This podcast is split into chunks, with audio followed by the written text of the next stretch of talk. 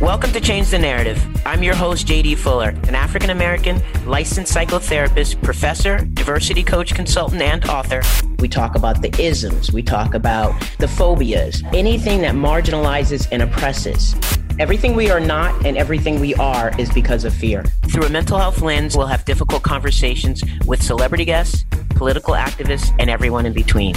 Our mind will tell us whatever we want to believe, but the truth lives in the body, and that's where change occurs. Are you ready to change the narrative? Jasmyn Williams is a proud inner city educator who has dedicated her career to improving the outcomes and experience for students learning in inner city community. She is an assistant principal and an instructional coach in East Cleveland, Ohio. Her work is ruthless in its pursuit of raising awareness and accountability for the quality of care and instruction that students receive. She is also an educational consultant and founder of The Urban Educator. She is committed to empowering and transformation within the classrooms. Please welcome Jasmyn Williams to CTN with J.D. Fuller. Jasmyn, yes, welcome to the space, my sister. So happy to have you. Thank you so much. So happy to be here. Absolutely. I want to begin with a little background insight on you. So tell us something from your childhood that is the reason why you are who you are today. I would say being born to a teenage mother, gave me a lot of time and experiences with my grandparents.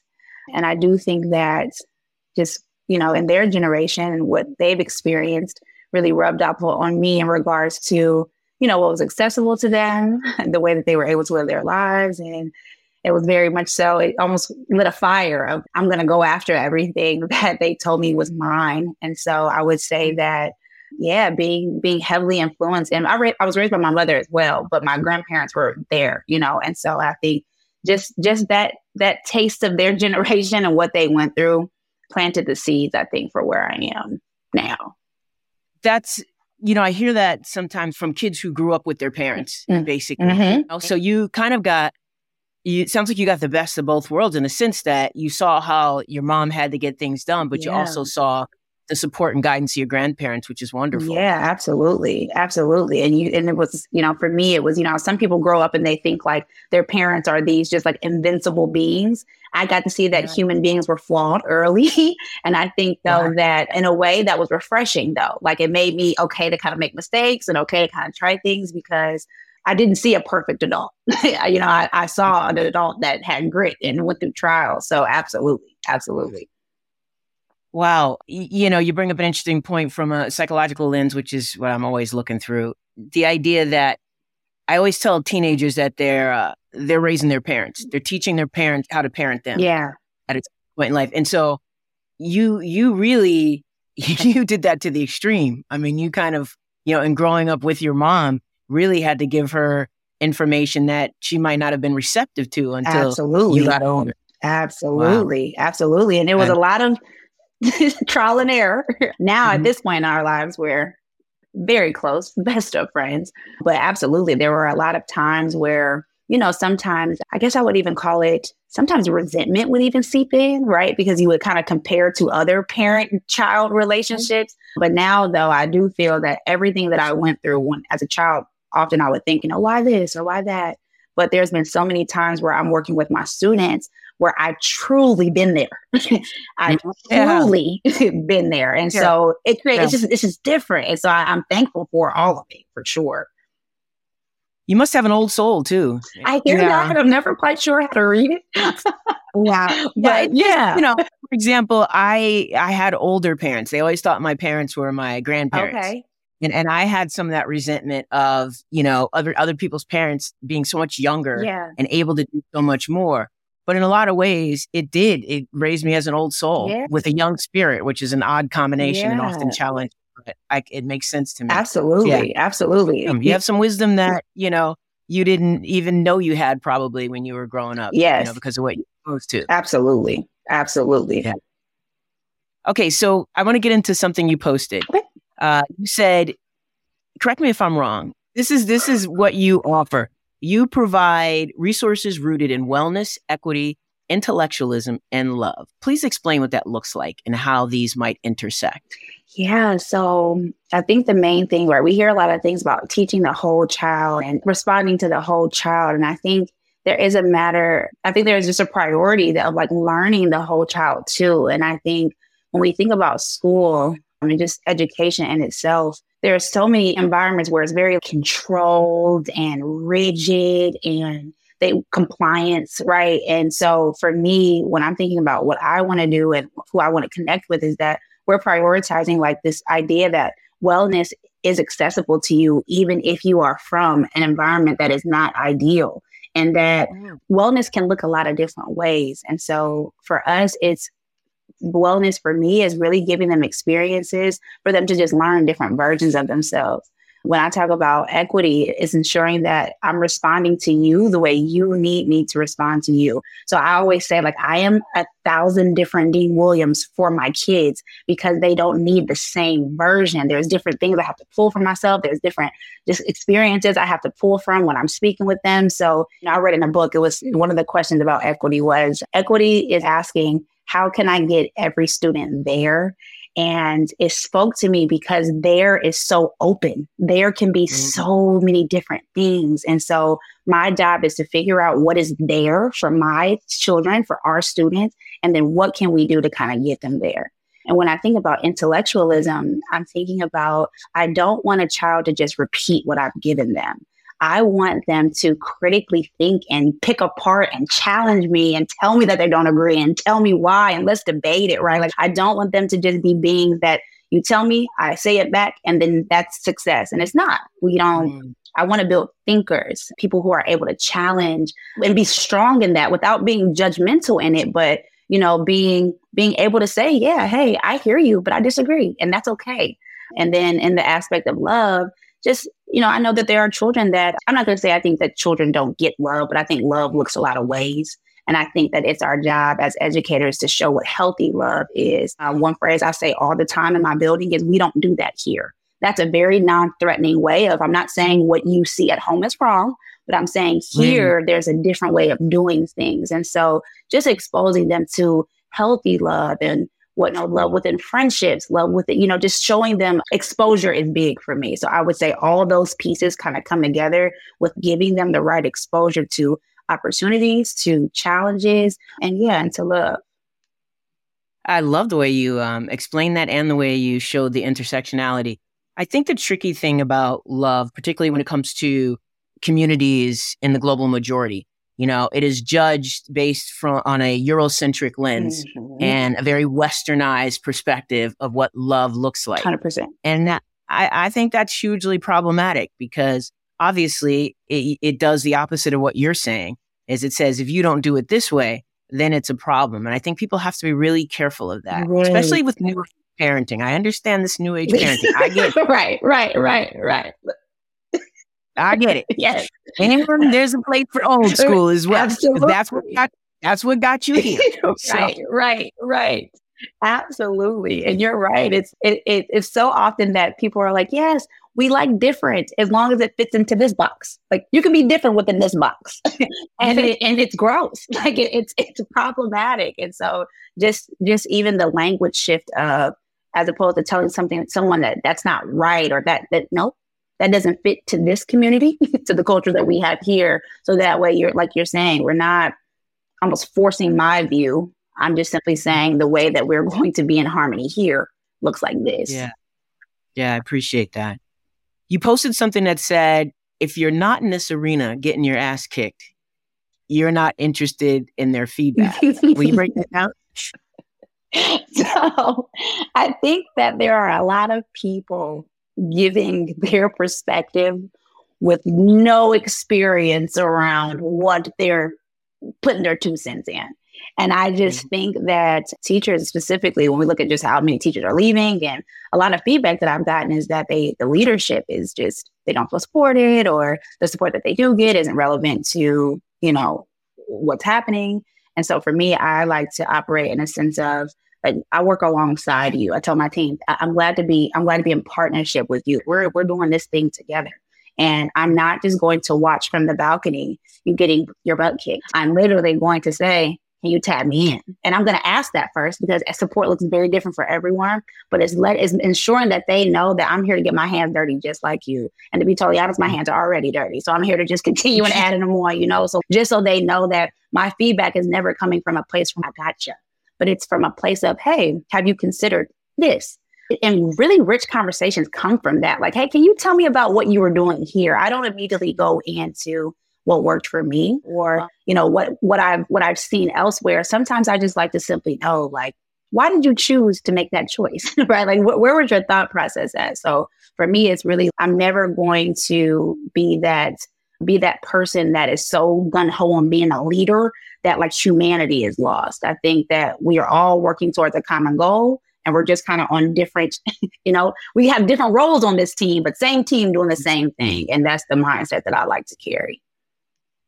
Two things came up for me when you were saying that. One is that is a collective perspective, which is very much the culture of the global majority. We are a collective group of people. It is about collaboration, and it takes a village kind of mentality. And also, it sounds, something about your mom being young and your grandparents being older that taught you something about leadership that you didn't learn in a book. Right. That's what I hear. Absolutely. Absolutely. I remember my grandparents very early on. I don't know if it's problematic, but very early they would say things like, you have to remind yourself that no one owes you anything. And even that simple, no one owes me anything. I'm not owed a handout. Sometimes I'm not owed an explanation. Sometimes I'm not owed that. So I'm not running around seeking for certain things that I know I'm not owed. It's very personal to me. And you're right, that is something that, I was told, but then I had to live it. And and they made me live it in ways that I appreciate, though. There were times where my childhood didn't look like my friends. And looking back on it now, I'm thankful for that, because there are just some moments in which I don't have to react because I know bigger picture what's really happening here. And it just, it's okay. Yeah. Sense. I am going to say, however, we are owed reparations. I just want to make that. Yes. All right. Let me get my grandpa. Yes. We're not talking about reparations because we owe reparations. No. We're more so in the sense of humble yourself to know that, I know what you're talking about. Yes. I just want to make sure we know what you're talking about. Right. Yes. Please don't confuse that. Okay. You are an instructional coach, an assistant principal, and an urban educator. Yeah. Where does one begin and the other end? Does that make sense? It does make sense. It's a great question, actually. I would say an urban educator doesn't end for me. I think that's truly like a part of my identity. I think I am a believer. So I do think when I was created, like if visually, I feel like that cup of urban educator was like sprinkled into my makeup. You know what I mean? And I'll never take it off. And I always find a way to, tap into that arena. But I would say instructional coaching, that's something that I get a lot of joy from now. And it's something that allows the bigger picture of being an urban educator. That's just the avenue that I'm taking to almost deliver what I'm trying to do, because I was an urban educator when I was a teacher. I was an urban educator when I was a para. I was an urban educator when I was a tutor, right? So I don't think that's ever going to leave. And I even think when I'm working with my own daughter, who is not an urban kid at all, I'm very suburban. But with my own child, though, I still take what I've learned and what I've experienced from being an urban educator to educate her and to give her these experiences as well. So I think that, I don't know if I can say that the urban educator in me, if it ends, I don't know if I really wanted to. It's one part of me that I'm like very proud of. It's sacred and I cherish it because I know that the work is special and the work is avoided. And it's just really, really important to me. Mm-hmm. So many things come up for me right now. I'm going to try to organize them in my brain where all the tabs are open all the time. Right. You said something that I think I speak to often, and I think I speak to it because it's important, which is you have a suburban kid and you came from an urban background. Right. And so oftentimes parents, I'll hear parents say of older kids, my kid just not like me, doesn't have the same drive, doesn't have this, that, or the other. And that's when I reach back and say, well, how were you raised? Yeah. You know, this is why you can't remove everything in terms of the way you are raised, because your child's not, you don't want to have the same struggle. I get that. Right. But there needs to be a struggle. There needs to be an experience. There needs to be a reason to thrive, because this society is not going to make it easy, whether they came from the burbs or not. The hood. Exactly. No. Exactly. No. And I think it might have been the book I was reading. They said, I can't think of the author's name, but she said, there's a fine line between adversity and trauma. And I think that is powerful, because adversity, my child is going to experience. It is necessary. But like you said, once we cross over to those trauma lanes, then that is what I'm trying to keep her away from. But you're right. Yeah. I refuse to raise a child who is quote unquote privileged or don't consider other human beings or value other perspectives. Absolutely not. And so that is something that won't go away, even with the environment of the burbs, like you said. Yeah. Mm-hmm. And again, for them, not for you and me. We don't have privilege. So that's not anything you can ever do, because she's not going to have access just based on the color of her skin. Yes. You may have opportunity. Yes. But I don't want to.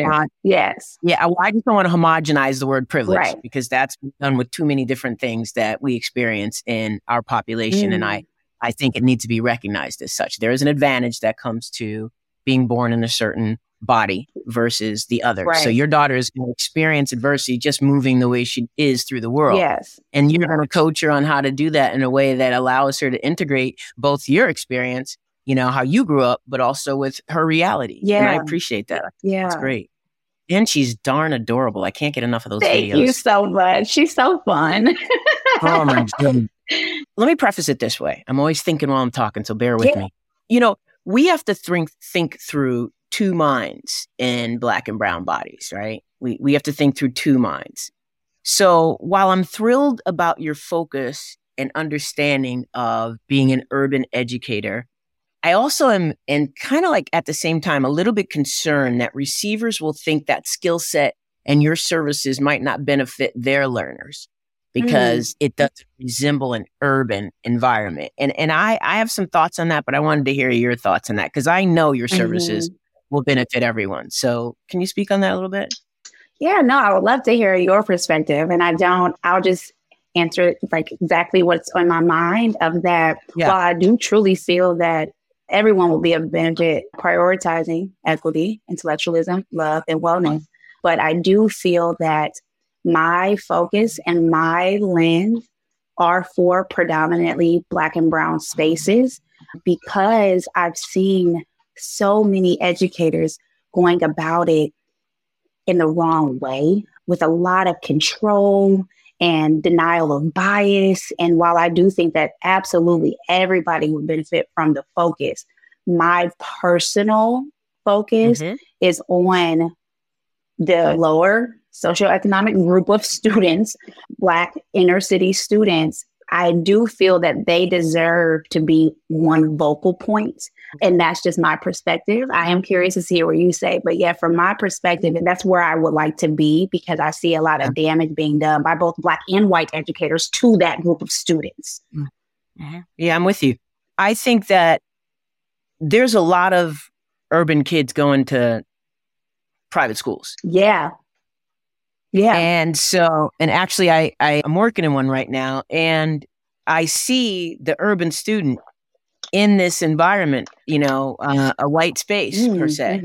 And I see that this urban student whose parents have worked extra hard, sacrificed, given up whatever they can, because they believe this is the best education for their child.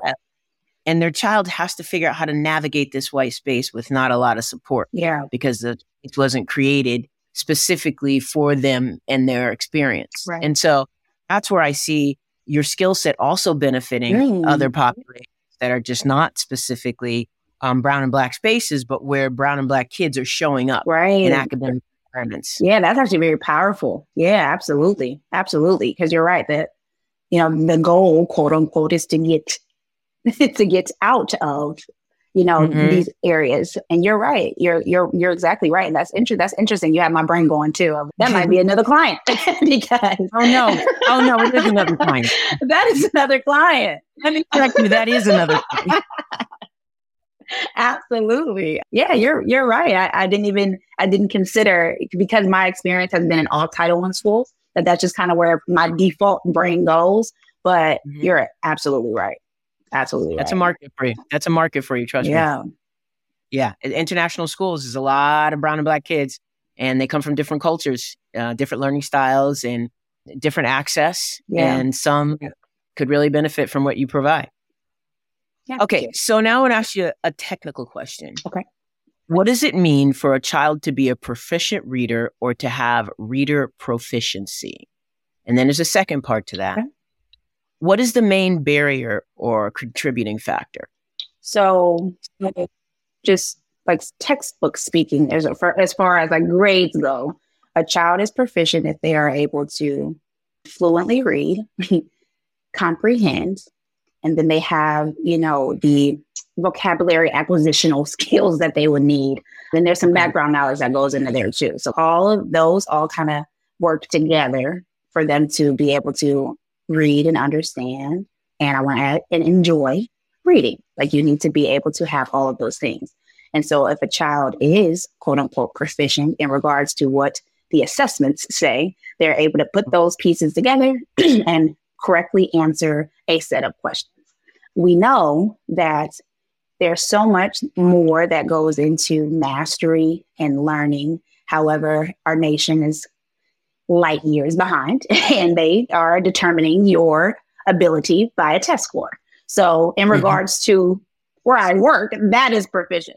I may give a different definition personally, but like to your question, that is being proficient, being able to accurately answer questions at 70% accuracy, including all of those skills. We listened to a podcast that was mind-blowing called Sold a Story, and her research found that 65% of fourth graders are not proficient. So one of those things are missing. One or more of those things are missing. And then 80% of Black fourth graders are not proficient. And when we think about those numbers are just heartbreaking, because there's something that we can do about it.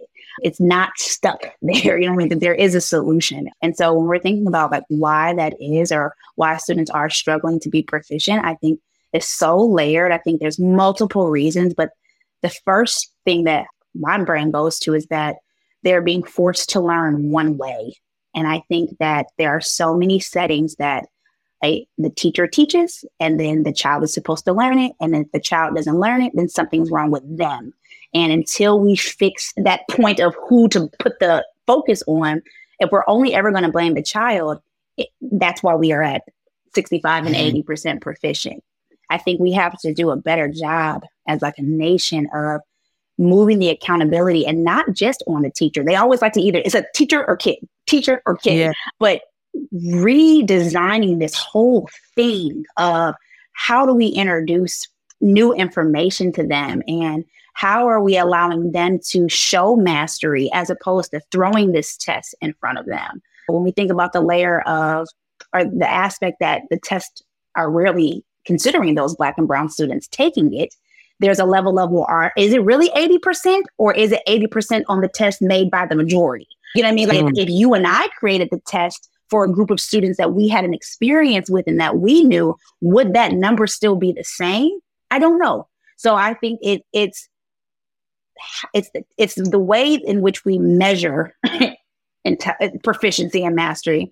It's the way in which we correct students, and it's the curriculums that never consider those students, but force them to learn it day after day.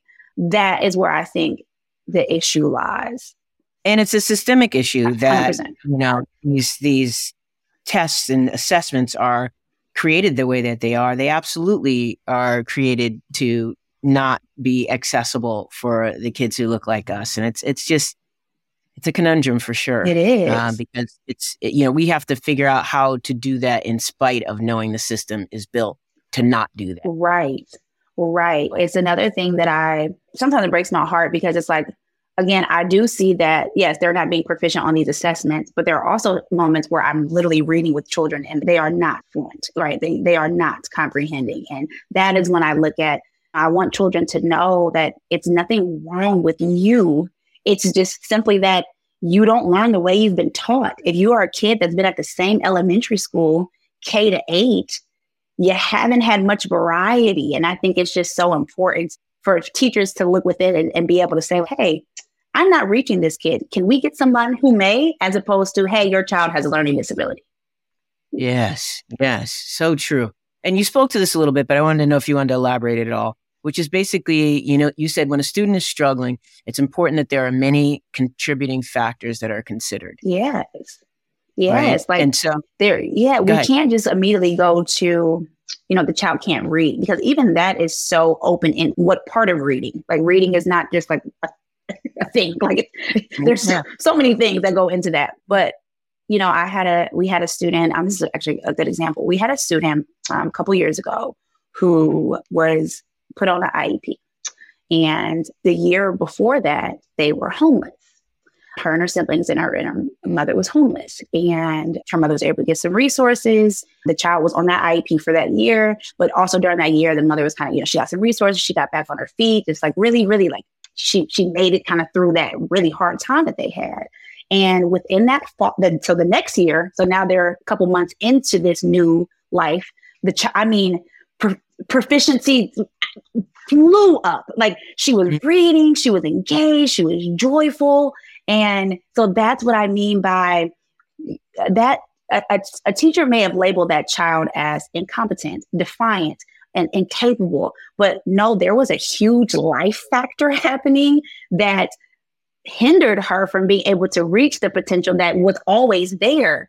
And had we allowed her to just kind of, you know, stay on this IEP and get pushed along, as we see oftentimes, we wouldn't have tapped into that potential. But we stayed on her of, no, the bar is up here for you and you can reach it.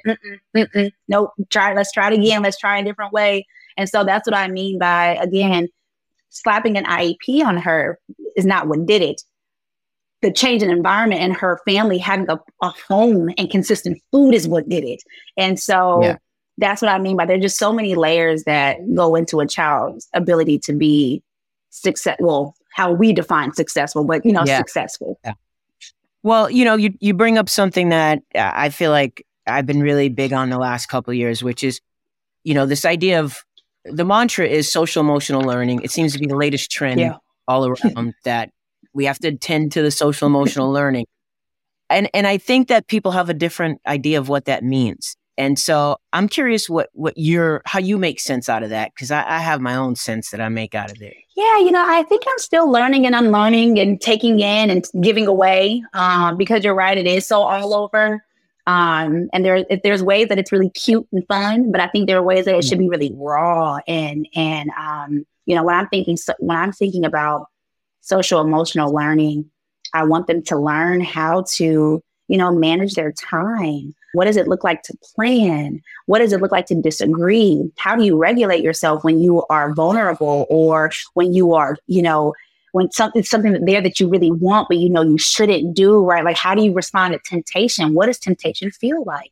How do you know if someone is good for you? I think there's a lot that goes into it, into this idea of social emotional learning. But I think it's a way of, for me, allowing, or the entry level to someone learning who they are, like, themselves. And I think it's the earlier we can allow children to know that they're individual, the better, because they're not forcing themselves to fit in these spaces that they just don't fit in. And so I think social emotional learning is the foundational work of, like, you as an individual and how you are going to connect with this world. And then there are some tips in there of, you know, healthy communication and what does that look like? And, you know, how do you respond when you are upset and things of that? But it's really allowing them to know that, like, me and this body is like this amazing journey that I'm going to go on. And how do I allow myself to be searching for my own happiness and not forcing myself to be the success that my teacher in second grade told me that it was. So I agree. And I want to add another lens to it, which is the mental health lens. You know, when you were talking about that child, you know, how is a child who has a real stressor and trauma like homelessness expected to learn? There needs to be more of academic proficiency around the mental health component of social emotional learning. If that child has the burden and the barrier of a mental health stressor, that has to be considered, because how can they discover themselves if the trauma keeps revisiting them? As it is, they're going to have to learn, Black and Brown students anyway, have to learn about how to integrate racial trauma into their lives and still continue to thrive.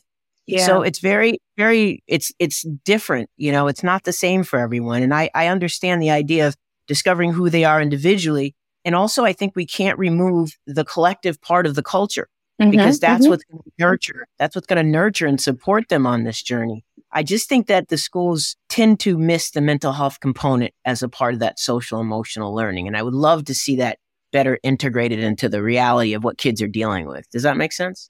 Yeah. I want that to be integrated into the academic environment more, where people are considering, okay, what is all that this child is bringing in to school? They're not just bringing their body in their book bag. They're bringing other stressors along with hormones and developmental issues. There's also real life outside stressors that they're being impacted by. And so that social emotional piece is going to inform their presence in your class and ability to really take in all that you're trying to offer. That's the part that I'd like to get into. I agree. I 100% agree. And I think that, again, when we're thinking about just the way that schooling is structured, I think it's intentionally not prioritized. I think that they're brushing over it, and it's easier to just say that this kid has behavior issues as opposed to, you know, because that takes a lot of work, and that takes a lot of more hands involved, and that takes a lot more knowledge. And you know, and I think that in a way it's almost intentional. But then another part of me feels that people don't see the value, as you stated. I don't think people really know the layers of struggle. And, you know, another piece that is kind of in my mind right now is, you know, some of our families aren't there. And so when I start talking to them about certain needs, the pushback and fear that rises, that is also a layer of it, of, you know, some family members, when I say things like, you know, he seems very low, you know, these past couple of days, and I haven't really seen him smile a lot and things. And, you know, the response being, oh, I mean, he's all right, or, you know, or, he's too young to have, you know, it's almost like I would strive for is not only educating and changing the way we operate in schools, but having some type of family support or club that will allow the families to learn and unlearn really about that as well, because they can be very apprehensive when you start talking about that.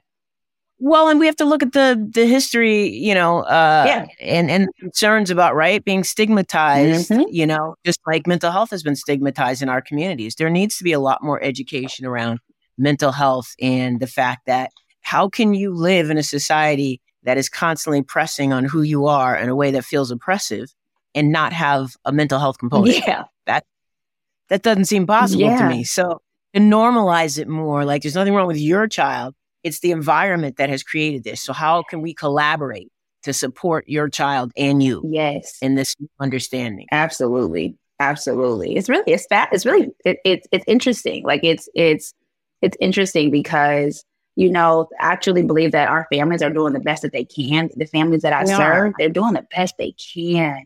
And so sometimes they don't even see how their choices are kind of harming, you know, their children.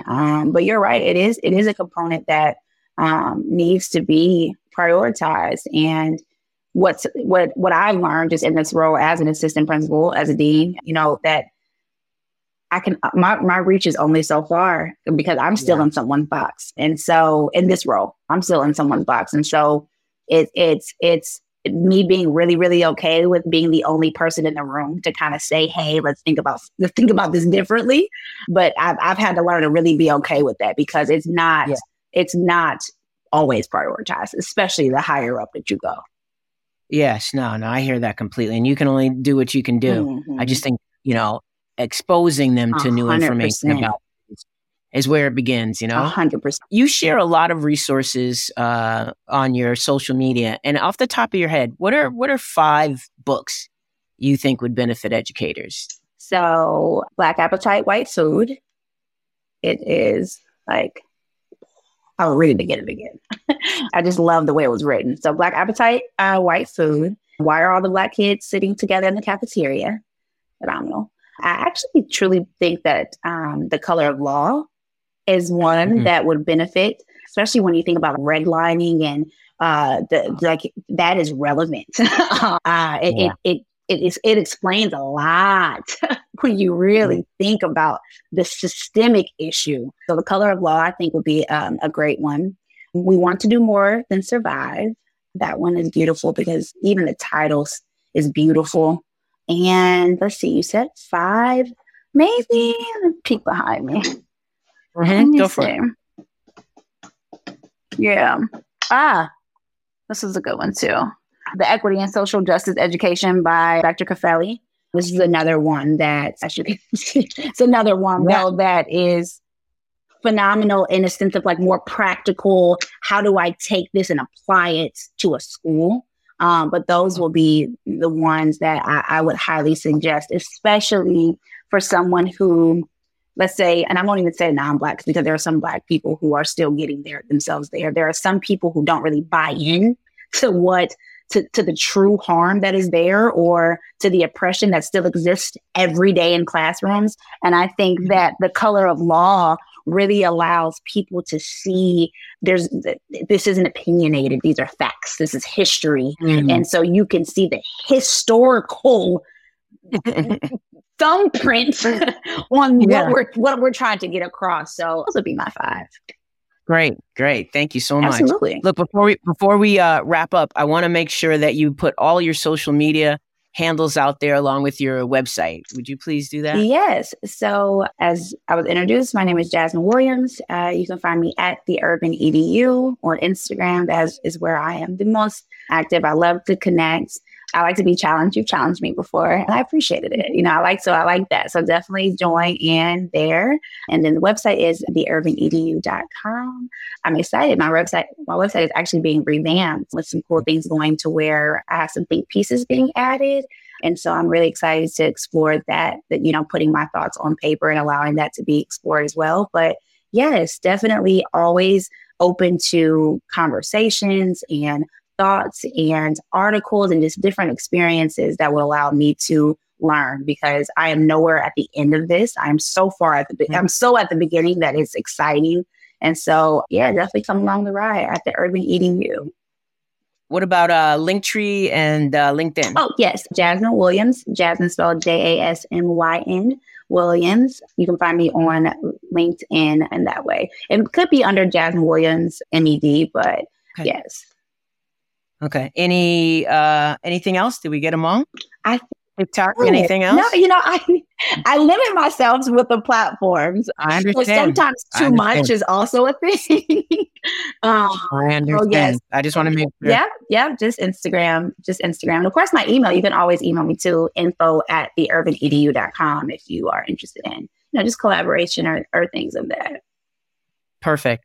Look, Jasmyn, although I am a fairly recent follower, it felt like we vibed immediately, and I appreciate that. Yes. Yeah, good. Okay. And I like the way you hold educators accountable while making room for what they don't know and being willing to teach them. Yeah, I think that's really important. You. Yeah. When you post, I know school's about to be in session for real. So I make sure I get my lesson for the day. Just want to offer another perspective. No. Class, second school has opened. We about to hear something. So I try to, reshare what you do. I appreciate you and what you are doing. May you continue to be uplifted. And thank you so much for taking this time to hang out with me today. Absolutely. Sis. Thank you so much.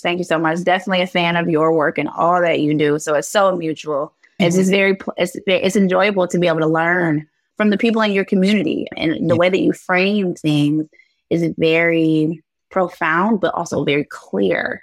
And so I appreciate it. So I appreciate you. Thank you so much for having me. I love a good mutual appreciation session. So thank you so much. Yes. That means a lot to me. Yes. Sincerely, that means a lot to me. All right. I'll be in touch. And again, thank you. Thank you. Bye. Please be sure to like, subscribe, and follow wherever you get your podcasts. And also, leave us a review. Let us know what you think. Thank you for listening to Change the Narrative with JD Fuller.